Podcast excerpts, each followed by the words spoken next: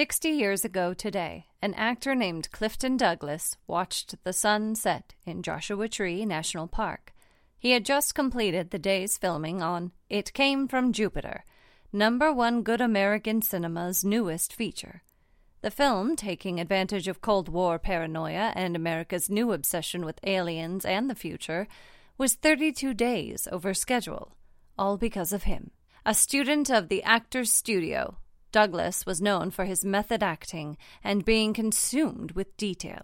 Marlon Brando said of him, I never saw anyone like Clifton Douglas. When we were filming on the waterfront, I had him come out and stand in during my coverage.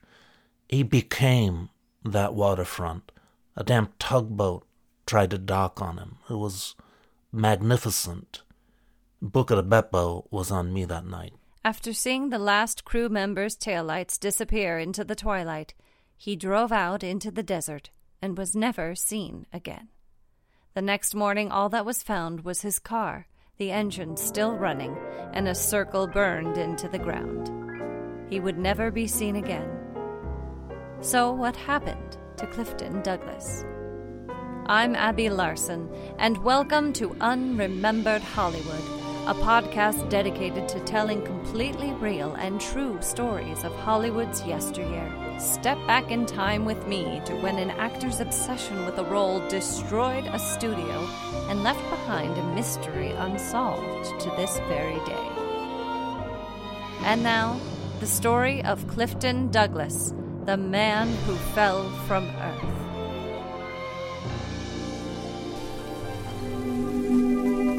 Clifton Alvin Douglas was born in upstate New York in 1931.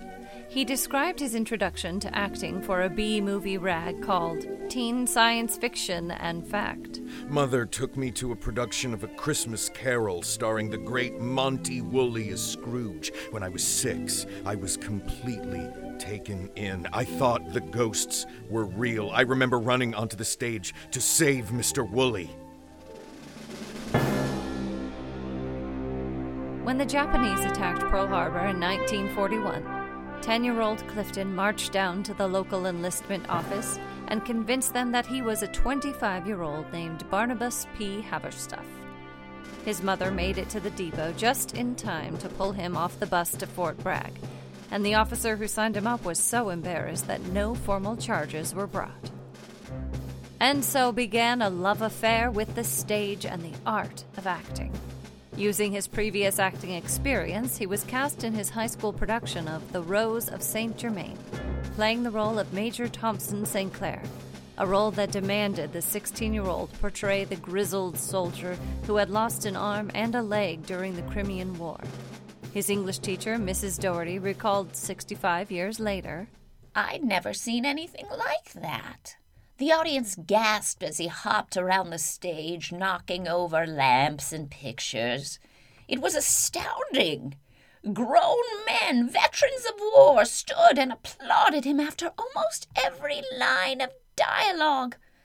But they didn't have to rehearse with him.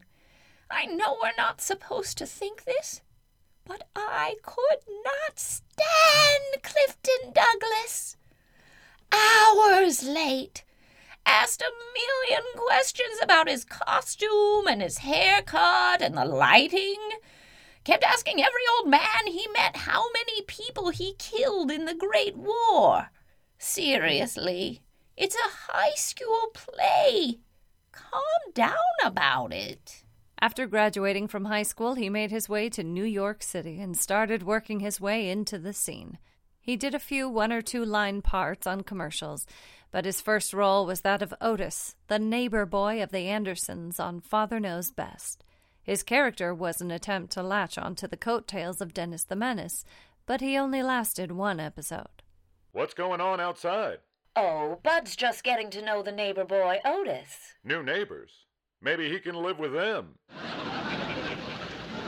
Father, Mother, Otis just set the garage on fire. This neighborhood could use a cleansing fire. So could this kitchen.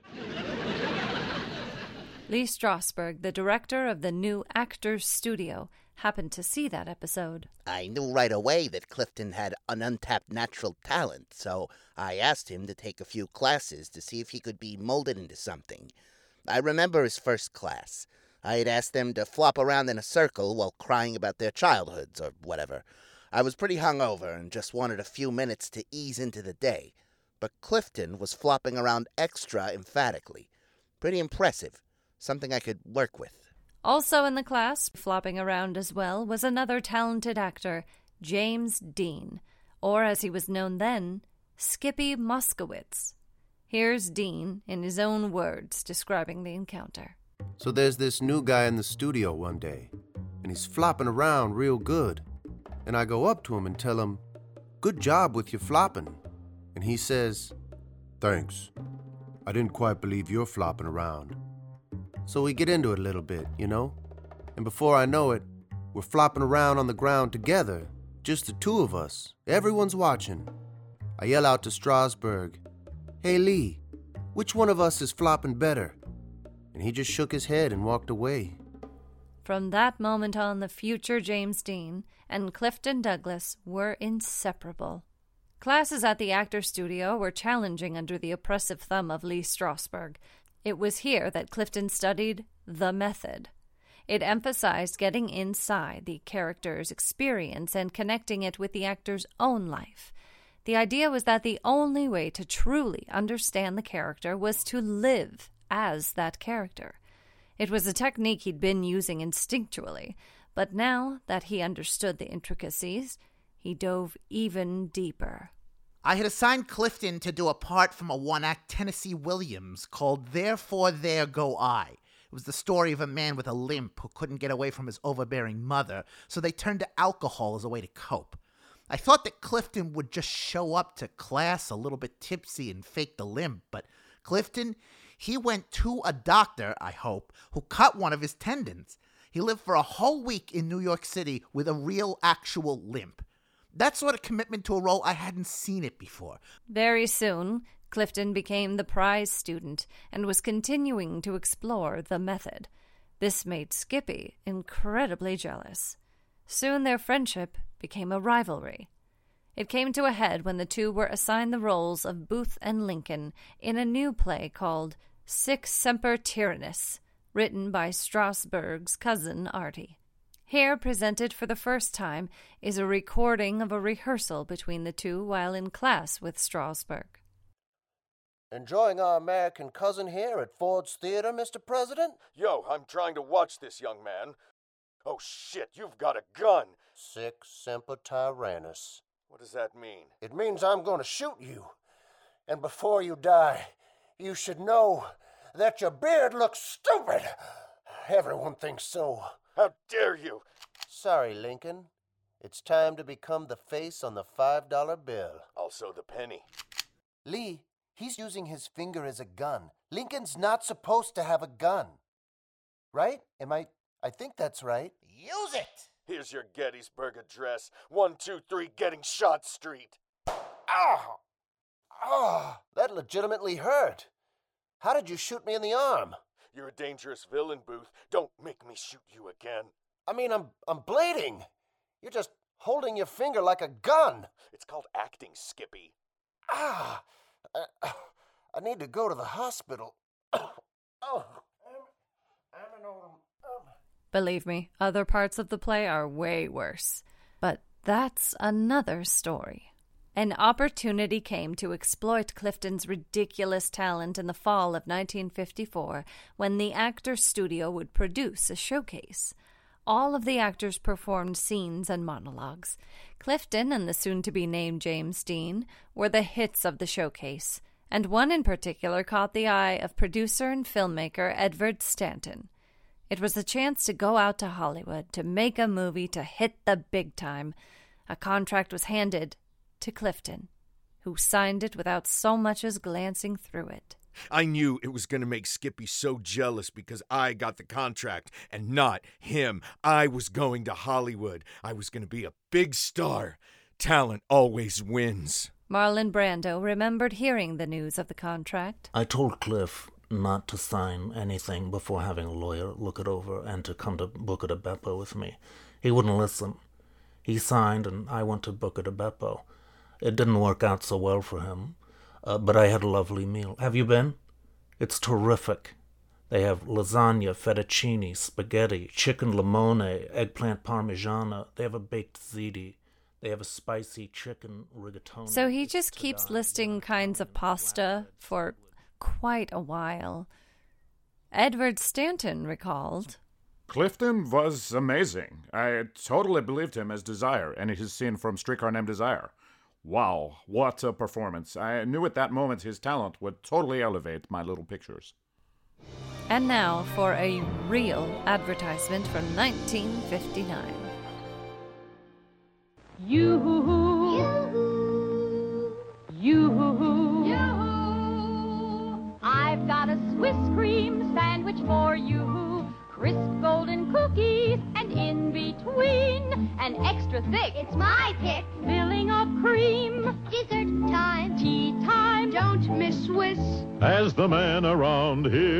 Can quote me on this.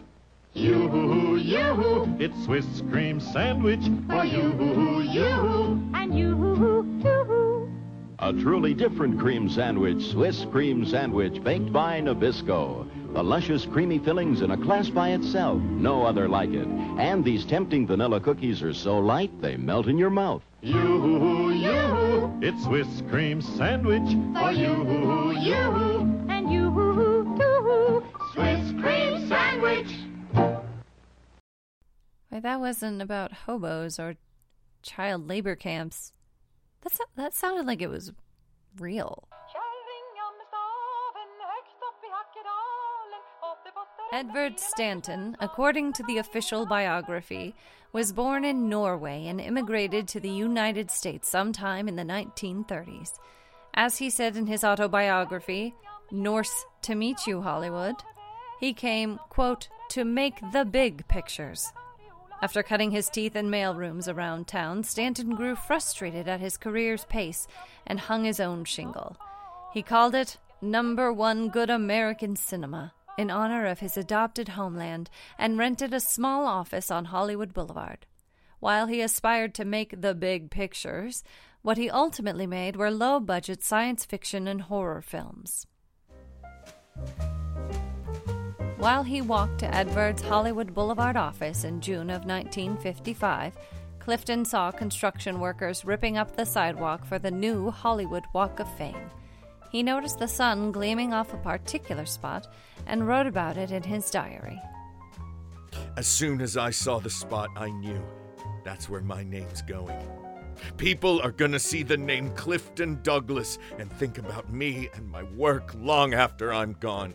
There's no way he could have known that the little patch of sidewalk he dreamt of would still be empty to this day, and that it would be one of Hollywood Boulevard's most peed upon spots. Clifton was a little surprised by the state of Stanton's office. Paint was peeling off the walls and mysterious stains dotted the carpets. He knocked on the door with a small paper sign that read, Number One Good American Cinema, Edward Stanton, President and Founder. Clifton, welcome, my boy. So good to see you. Mr. Stanton, I can't thank you enough. What picture are we doing first? Lear adaptation? Gritty social commentary? Yeah, it is definitely commentary. Yeah, your role is very complex, uh, a lot of layers. You see, you'll be playing Michael, a young man who is very conflicted about being a teenager and a zombie. Did you say zombie? Teenager and zombie. We start filming tomorrow at the dump. See you then.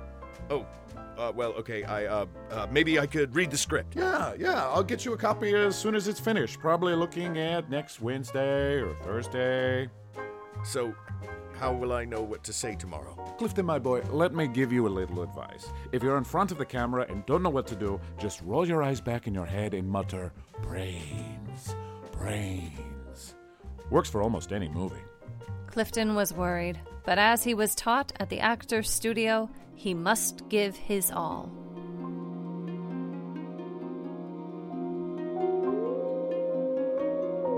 Clifton arrived on set the next day after reading all he could about zombies. He found the director, a 19 year old USC dropout named Marvin Godfrey. Mr. Godfrey, thank you so much for going on this journey with me. I just want to know more about Michael. Who is he? What did he do as a kid? What's a smell he will never forget? Uh, well, he's a teenager, and he gets exposed to radiation and becomes a zombie. So, radiation, I guess? Hello, hello, boys. Time is wasting, yes? Let's get the shooting. In this clip, we meet Clifton's character. His romantic interest, the lab assistant played by Judith Huddleston, has discovered him shortly after his accident. Michael! You were exposed to that atomic pile for five minutes. I'm so sorry. Your father and I didn't know that you'd snuck into the basement laboratory. Are you all right? I feel warm. I feel so warm. That's the radioactivity. I think I should lay down. I'm feeling so weak. Huh, you're sweating. Here, let me wipe your brow. Oh, you feel so cold to the touch. What's happening to me? If I had to theorize, your body cells are dying because of the exposure. But it's not just dying. I feel hungry. Hungry?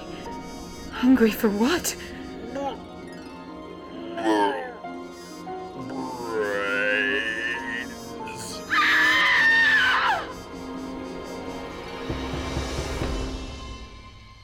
Unhappy with his performance on the first day of shooting, Clifton would spend his nights going to extraordinary lengths. Judith spoke about his process in this rare interview for Monsters of Film and Video. On his off time, Clifton would go down to the morgue and hang out with the dead bodies. Like he would lay down next to them, take off all his clothes, and lay on the metal table next to a dead body, naked. And then in between takes, he would just stare at me with those eyes, mumbling, brains. And I'm like, Clifton, do you want a hamburger? I can get you a hamburger. And he would just mumble, brains, brains. Quality aside, Atomic Teenage Zombie was a hit on the drive in circuit. Stanton felt a lot of this was because of his new find. Initially, Clifton was thrilled with the success. Now let's see Skippy turn atomic teenage zombie into a hit. Hack. No one would ever really believe him as a zombie.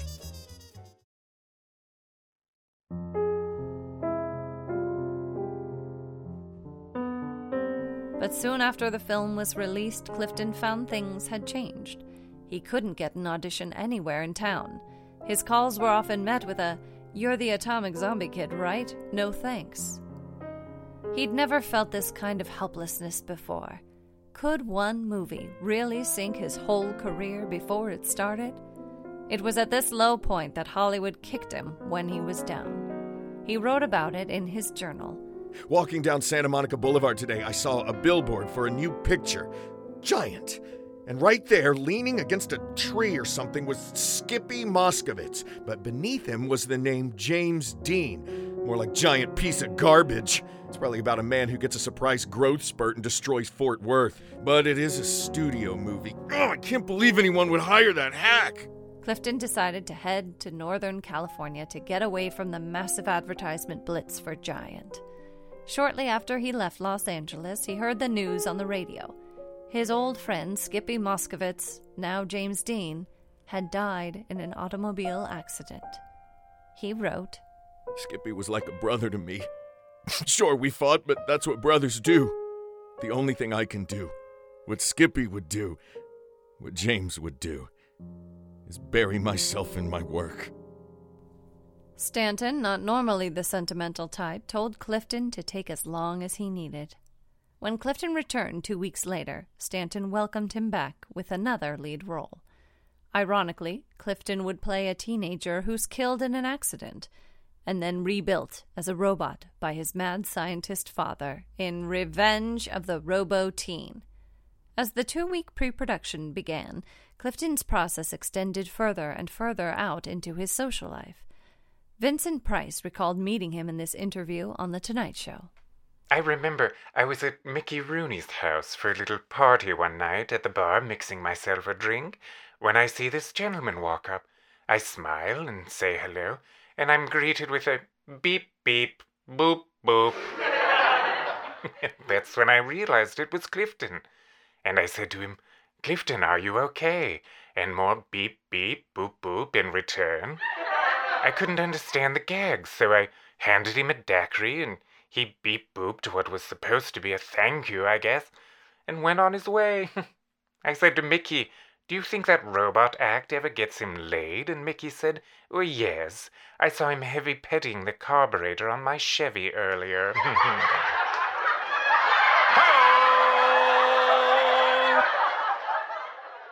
It was during the filming of Revenge of the Robo Teen that Clifton took on a new manager, Barbara Babs Norsby. A former actress, her career had been destroyed when she got drunk on the set of John Wayne's Apache at Midnight and burned down the set. But she was able to find a niche as a talent manager. Here in a recording of her one woman show, It's Babs, she describes how she met Clifton. I was holding down my stool at the frolic room when the door opened. Pow! And light poured into the bar, but it wasn't daylight. It was starlight. It was Clifton Douglas, and he sat next to me. I turned to him and said, You're an actor. That's right. I'm Clifton. Who are you? I'm the woman who's going to change your life. I'm your new partner. I'm Babs Norsby, and I'm going to manage you. Pow! Barbara Norsby got to the tough task of getting Clifton into more highbrow movies and out of the slum of science fiction and horror. The tragedy of Clifton is that his dedication to his art would sometimes sabotage his career ambitions. One night, over a bottle of booze given to me by Bogey himself, I said, Cliff, why do you always gotta go method? Can't you just be yourself? Barbara?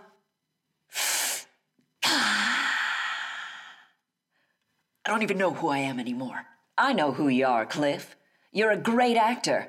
You just need a picture to star in. And I know just the one. It was a little film called To Catch a Thief, directed by the one and only Alfred Hitchcock.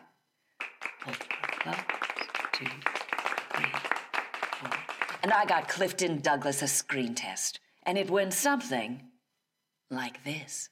So, Clifford, Barbara Norsby speaks very highly of you. Let's see what you can do.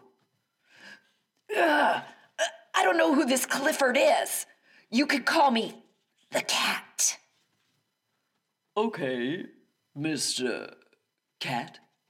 Let's start with the opening scene.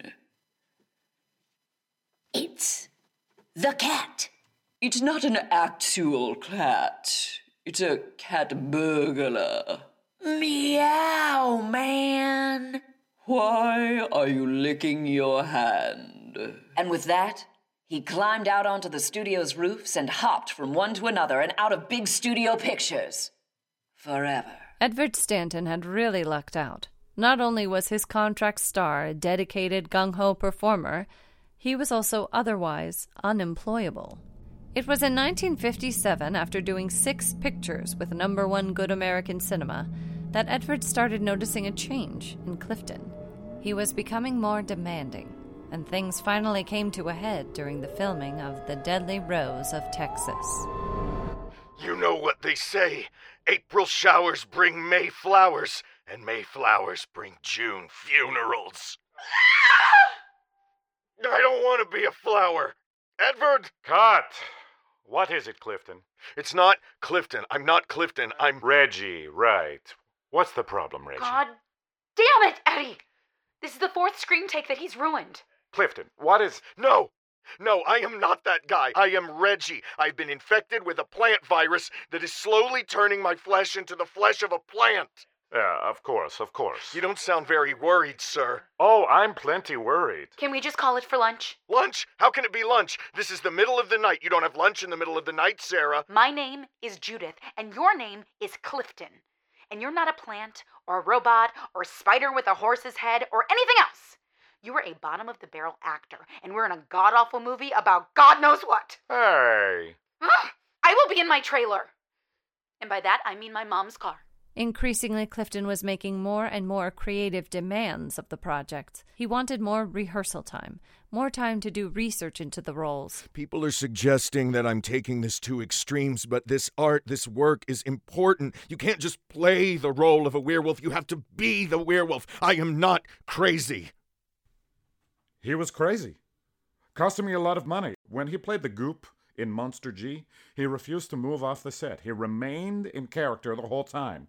We had to move him around in big tub. I got crew guys breathing down my neck, threatening to break some legs because this actor won't step out of character to go to craft service. And Clifton demanded an all liquid diet for the shoot, saying that's what the goop would consume. But I am already 10 days over schedule with all footage of him, so I got him an all liquid diet.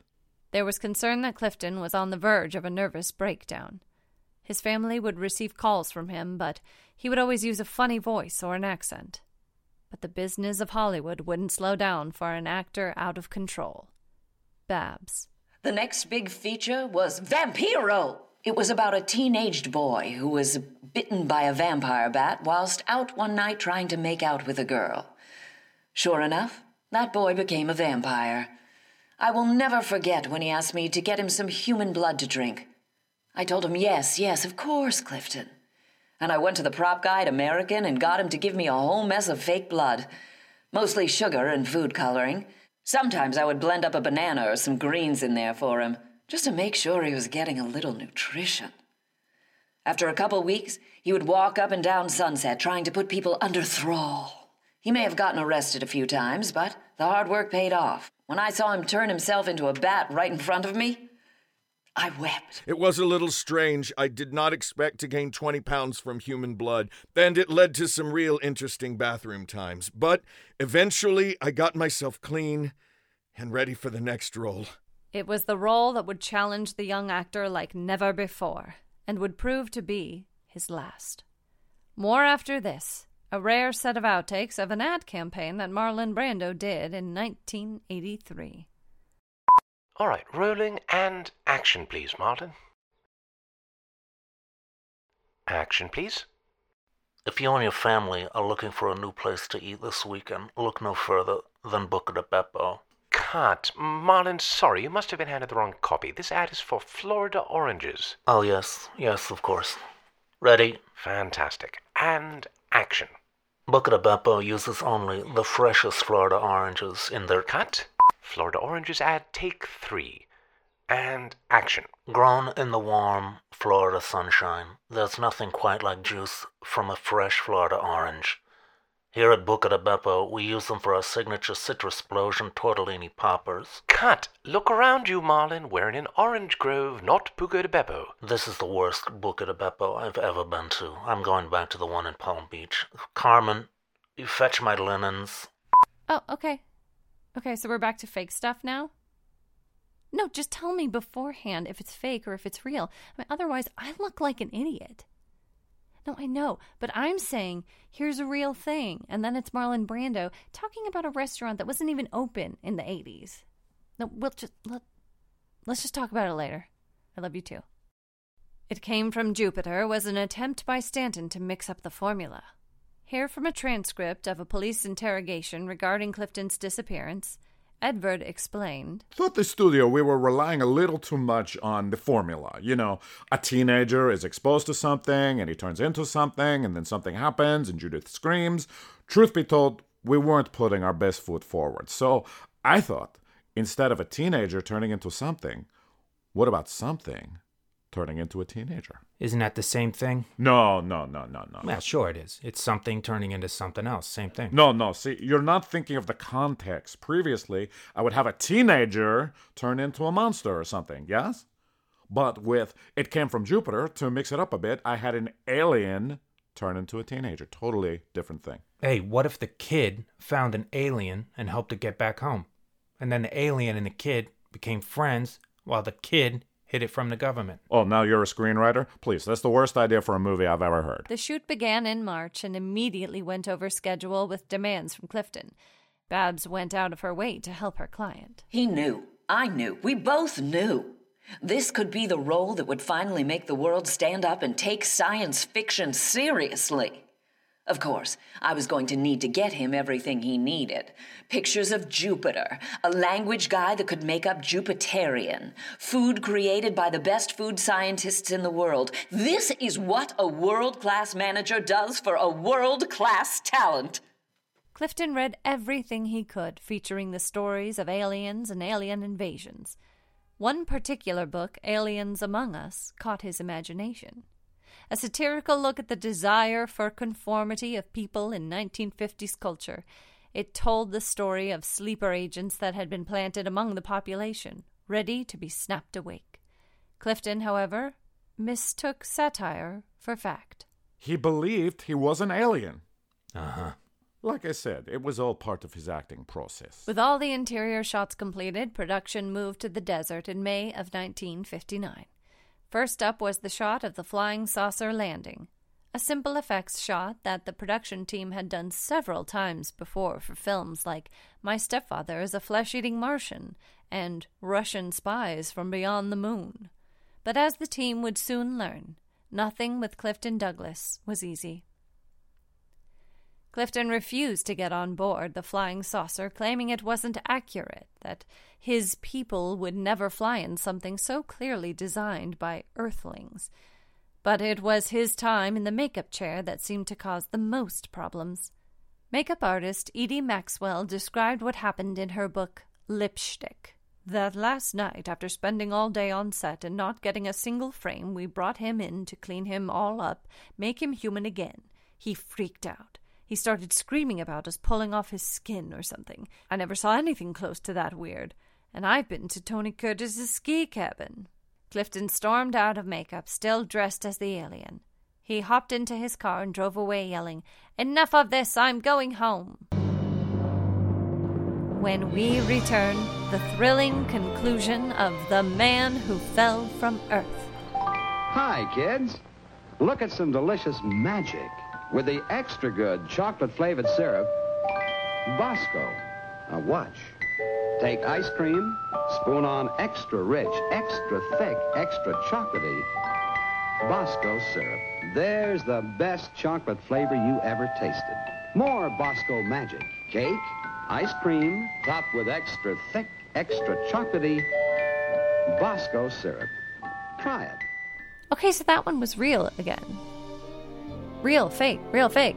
Just don't have me say, and now a real advertisement, and then play just whatever. No, I know that that one was real. The following afternoon, when Clifton didn't report to set, Edward called the authorities. A few hours later, a park ranger discovered Clifton's car about 40 miles from where he was last seen.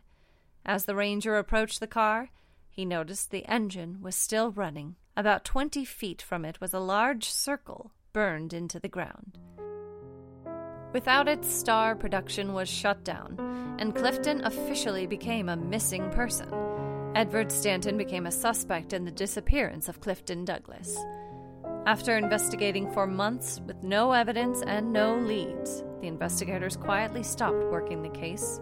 But Edward never fully recovered his reputation. He moved back to Norway, opening a movie memorabilia store.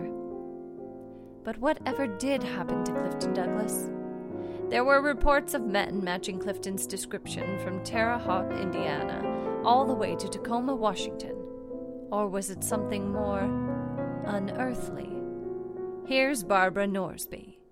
I think he finally did it. He didn't take on the role of alien. He didn't see himself as an alien. He became the alien. And he found his way home.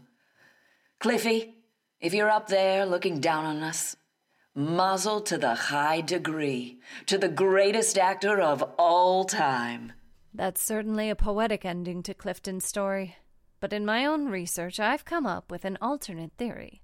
What if, on that fateful night in 1955, when James Dean lost his life, it wasn't James Dean at all? Clifton wanted out of his contract with Stanton, and Dean, never fully at peace with his stardom, wanted to go back to being Skippy Moskowitz. Maybe the two men came to an agreement. After looking back through the police report of the accident, a few things jumped out at me. First, the tow truck driver that hauled away Dean's destroyed Porsche 550 Spider reported that the car yelped repeatedly while being towed down the highway. But it was the coroner's report.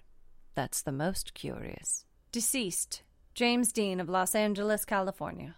Cause of death blunt force trauma as a result of high speed collision.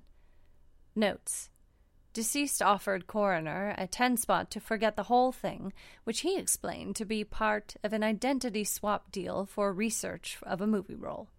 And Coroner accepted. So if they switched places, what happened to them? For Clifton, maybe those disparate sightings across the country were real. Maybe he lived out a quiet, unremarkable existence somewhere in the country.